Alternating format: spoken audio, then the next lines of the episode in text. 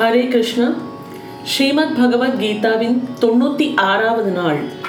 பகவத்கீதையின் ஆறாவது அத்தியாயம் தியான யோகம் சிந்தித்துக் கொண்டு வருகிறோம். சென்றைய தொகுப்பில் என்ன பார்த்தோம் என்றால் மனம் ஆறாக ஓடினால் அதற்கு அணை போட வேண்டும். அணைக்கு அடங்குகின்ற ஆறு போன்றதே ஆத்மாவுக்கு அடங்குகின்ற நினைவாகும். இனி இருபத்தி ஏழாவது ஸ்லோகம் இந்த ஸ்லோகத்தில் ஆசைகளை அடக்கிய பின் ஆவதென்ன என்று பார்ப்போம். பிரசாந்தமனசம் ஹியேனம் யோகினம் சுகமுத்தமம் உபயேதி சாந்தரஜசம் பிரம்மபூதம் அகல்மஷம். ஏனெனில் மனம் நன்கு அமைதி அடைந்தவனும் பாவங்கள் அற்றவனும் உலகியல் ஈடுபாடு அடங்கியவனும் சச்சித் ஆனந்தமயமான பிரம்மத்திலே ஒன்றியவனுமான இந்த யோகியை உயரிய சுகம் அதுதான் பேரானந்தம் வந்து அடைகிறது. மிக சாந்தமான மனதை உடைய ரஜோகுணத்தின் வேகம் தணிந்த பாபமற்ற தானே பிரம்மமான யோகிக்கு பேரின்பம் அடுத்து அடுத்து வருகிறது. அதாவது துன்பத்துக்கு ஏதுவான பற்றுதல்களை ரஜோகுணம் உண்டு பண்ணுகிறது.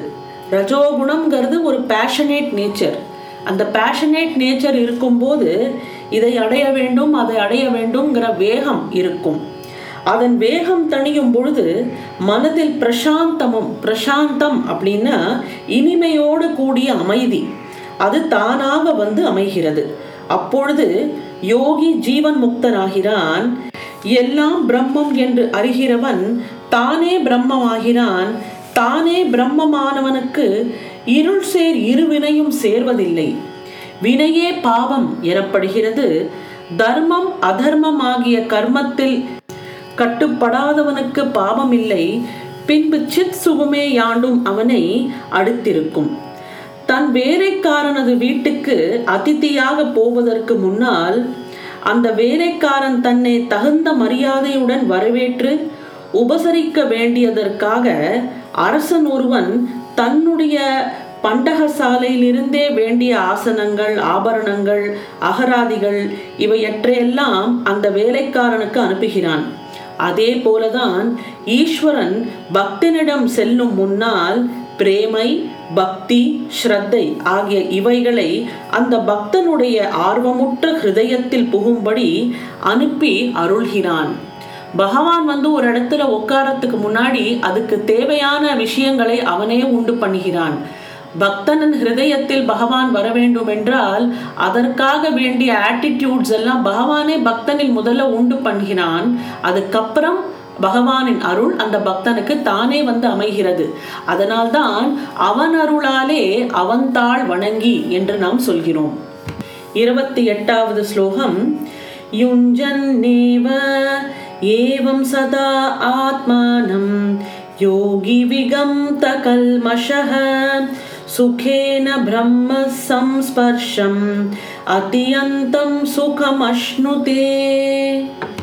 பாவமற்ற இத்தகைய யோகி இவ்வாறு எப்பொழுதும் இடைவிடாது ஆத்மாவை பரமாத்மாவிடம் ஈடுபடுத்தி எளிதாக பரபிரம்ம பரமாத்மாவை அடைவது என்னும் முடிவற்ற நிறைவான ஆனந்தத்தை அனுபவிக்கிறான். இந்த மாதிரி மனதை ஆத்மாவில் சதா நிலைக்க செய்து பாவம் நீங்க பெற்ற யோகியானவன் பிரம்ம ஞானத்தில் பிறக்கும் பேரானந்தத்தை எளிதில் எய்துகிறான். பிரம்ம சம்ஸ்பர்ஷம் பிரம்மத்தை தொண்டு உணர்வதால் வரும் பேரானந்தம் என்பது மூலம்.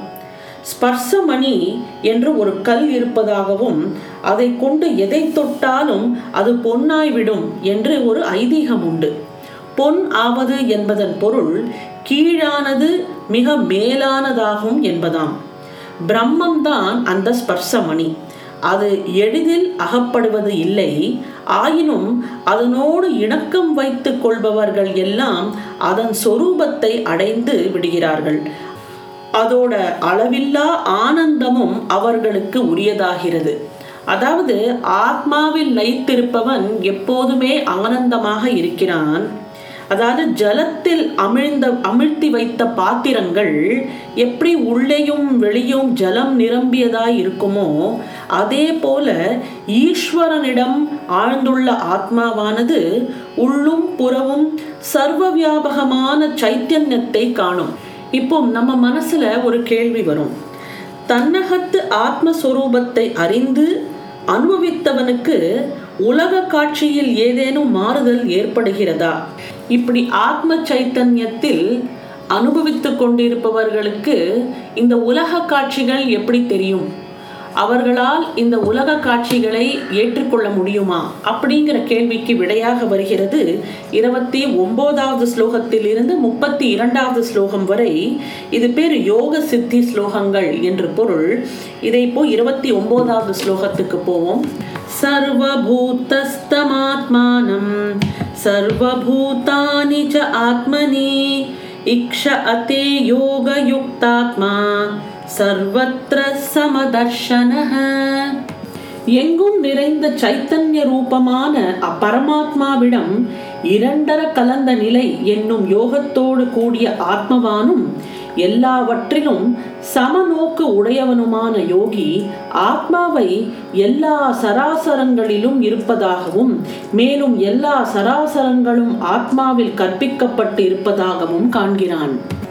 யோகத்தில் உறுதி பெற்று எங்கும் சமதிருஷ்டி உடையவன் தன்னை எல்லா உயிர்களிடத்திலும் எல்லா உயிர்களை தன்னிடத்திலும் இருப்பதாக காண்கிறான். யோகத்தில் முதிர்ச்சி அடைந்தவனுக்கு இது உயர்ந்தது இது தாழ்ந்தது என்ற வேற்றுமை எண்ணம் போய்விடுகிறது. சிருஷ்டிகர்த்தாவாகிய பிரம்மா முதல் சிருஷ்டி பொருள்களில் மிக சிறியதாகிய புல் பரியந்தம் எல்லாவற்றையும் சிறந்த பான்மையுடன் கருதுதல் அவனுக்கு இயல்பாகிறது. எல்லாத்தையும் ஒரு சமநோக்கு பார்வையுடன் பார்ப்பதுதான் ஒரு யோகியின் முதல் லட்சணம். ஒரு நாய்க்குட்டியாக இருந்தாலும் சரி அதுவும் சமம்தான். ஒரு மனிதனா இருந்தாலும் சரி அதுவும் சமம்தான். இல்ல வேறு ஒரு ஒரு செடியாக இருந்தால் அதுவும் சமம்தான். எல்லாத்துக்குள்ள இருக்கிறதும் பரமாத்மா என்கிற அந்த உணர்வு வரத்துனால எல்லாத்தையும் அவனால ஒரு சமநோக்கு பார்வையுடன் பார்க்க இயல்கிறது. ஈஸ்வரன் மேல் மிகவும் பிரேமை கொண்டு எல்லாமே ஈஸ்வர சிருஷ்டி அப்படின்னு பார்க்கும்போது அவன் மனசுல வந்து ஒரு வாஞ்சையோட ஒரு வாத்சல்யத்தோட எல்லாரோடையும் அவனால பழக முடிகிறது. எதையும் அவனால் அணுக முடிகிறது. பிறகு அவன் தன் உயிர் போலவே மண்ணுயிரையும் மண்ணுயிர் போலவே தன் உயிரையும் பாராட்டுபவன் ஆகிறான். அதற்கு மேல் தன் உடல் முழுவதையும் தன் சொரூபமாக கருதுவது போன்று பிரம்மா முதல் புல் வரையில் எல்லா உயிர்களையும் தன் சொரூபமாகவும் தன்னை எல்லா உயிர்களின் சொரூபமாகவும் உணரும் தன்மை அவனுக்கு வந்து அமைகிறது. நான் தனிப்பட்ட ஜீவன் என்று கூறுவது கங்கை பிரவாகத்தில் ஒரு சின்ன பாகத்தை அணையிட்டு கட்டி அதுக்குள்ள இருக்கிற நீர் வந்து என்னுடைய கங்கை என்று கூறுவது போல ஒரு மூடத்தனமே ஆகும் என்று கூறுகிறார் ஸ்ரீ ராமகிருஷ்ணர்.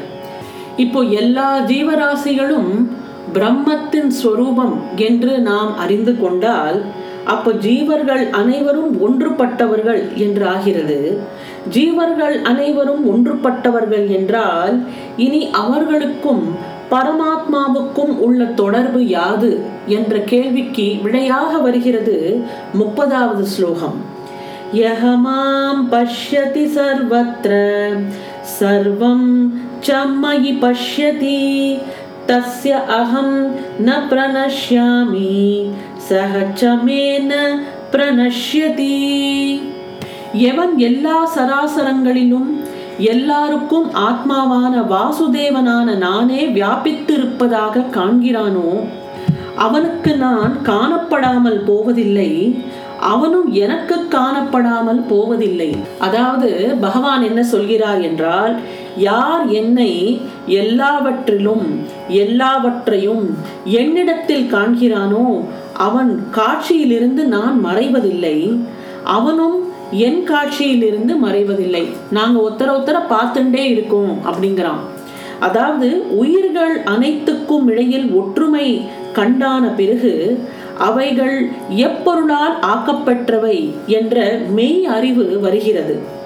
பொன் ஆபரங்கள் எல்லாம் பொன்னால் ஆக்கப்பட்டவை போன்று உயிர்கள் அனைத்தும் பரமாத்மாவிலிருந்து வந்தவை என்ற ஞானம் என்பது உதிக்கிறது. அது ஒரு செடியாக இருந்தாலும் சரி ஒரு நாய்க்குட்டியாக இருந்தாலும் சரி ஒரு மனிதனாக இருந்தாலும் சரி எல்லாத்துக்குள்ளேயும் இருக்கிற ஆத்மா என்பது பகவான் வாசுதேவனே என்ற அறிவு வந்த பிறகு அதாவது எப்படி பொன்னால் ஆன ஆபரணங்கள் தான் ஒரு நெக்லஸும் சரி ஒரு வளையலாக இருக்கலாம் ஒரு தோடாக இருக்கலாம் எல்லாம் செய்யப்பட்டது பொன்னானது அப்படிதான் the main constituent of every atma is சாக்ஷாத் பரமாத்மா. நகை பொன்மயமாய் இருப்பது போன்று பரமாத்மாவை அறிபவன் தானே பரமாத்மாவின் சொரூபமாய் இருக்கிறான். அவன் எந்த இடத்தில் இருப்பினும் எத்தகை மனநிலை உடையவனாய் இருப்பினும் கால வேறுபாடு எதுவாயிருந்தாலும் பரமாத்மாவை பற்றிய ஞானம் அவனை விட்டு அகலுவதில்லை. ஒரே வஸ்துவான சர்க்கரையிலிருந்துதான் பட்சி போலவும் மிருகம் போலவும் வெவ்வேறு உருவங்களை கொண்ட மிட்டாயை செய்யக்கூடும். அதே போல ஆனந்த சுரூபமாகிய ஒரே கடவுள் பலவித நாம ரூபங்களால் பலவித கால தேசங்களில் ஆராதிக்கப்படுகிறான். இந்த முப்பதாவது ஸ்லோகம் this is one of the most famous and oft quoted slokas of Bhagavad Gita அது ஏன் என்றால் பகவானை நாம் எல்லாத்திலையும் பார்க்க முடியவில்லை என்றால் அப்ப நாம வேற பகவான் வேறு என்று ஆகிவிடுகிறது. அதாவது we seem to be differentiating between God and our self ஆக that would mean we have not understood God's immanence in everything இல்லையா? இந்த கோட்பாடு தான் சனாதன தர்மத்தின் மோஸ்ட் ஃபண்டமெண்டல் கன்விக்ஷன் ஆகும். அதாவது ஒரு அடிப்படை தத்துவம் சனாதன தர்மத்தின் அடிப்படை தத்துவம்ங்கிறது இதுதான். எல்லாத்திலையும் பிரம்மத்தை பார்ப்பது. அதான் சர்வம் விஷ்ணுமயம் ஜகத்து அப்படின்னு சொல்றோம் இல்லையா? அதை தான் பகவான் இங்கே யோமாம் பஷ்யதி சர்வத்ர அப்படின்னு சொல்றாரு. He who sees me everywhere சர்வம் ச மயி பஷ்யதி சீஸ் ஆல் இன் மீ தஸ்ய அகம் ந பிரணஷ்யாமி அப்படின்னு சொல்றார். அதாவது அவனுக்கு நான் தொலைந்து போவதில்லை. அவனுக்காக நான் எப்பவுமே தொலைஞ்சு போக மாட்டேன். எப்பொழுதுமே அவனுக்காக இருப்பேன் என்ற பொருள். அடுத்ததாக ச ச மேன பிரணஷ்யதி அவனும் எனக்காக தொலைந்து போக மாட்டான். அதாவது அவனும் எனக்காக இருப்பான் நானும் அவனுக்காக இருப்பேன் என்ற பொருள். இதுதான் தத்துவமசி என்கிற மகா வாக்கியம் ஒன்று உண்டு. அதில் அந்த தத்ங்கிற கான்செப்ட் இதுதான்.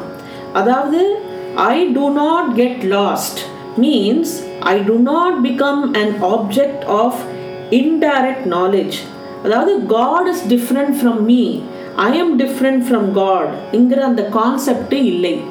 அப்போ இந்த ஜீவாத்மாவும் பரமாத்மாவும் ஒன்றை ஒன்று பார்த்து கொண்டே இருக்கும்போது இந்த ஜீவாத்மா பரமாத்மாவாக ஆகிறது. இதுதான் பேசிஸ் ஆஃப் அத்வைதா இந்த மாதிரி ஒத்தரை ஒத்தர் பார்த்து கொண்டே இருக்கும்போது ஞானம் தடையே இல்லாமல் இருக்கும்போது ஒரு பரமாத்மாவுக்கும் யோகிக்கும் உள்ள தொடர்பு எந்த அளவு தெளிவு பெறுகிறது என்பதுதான் முப்பத்தி ஓராவது ஸ்லோகத்தில் பார்ப்போம்.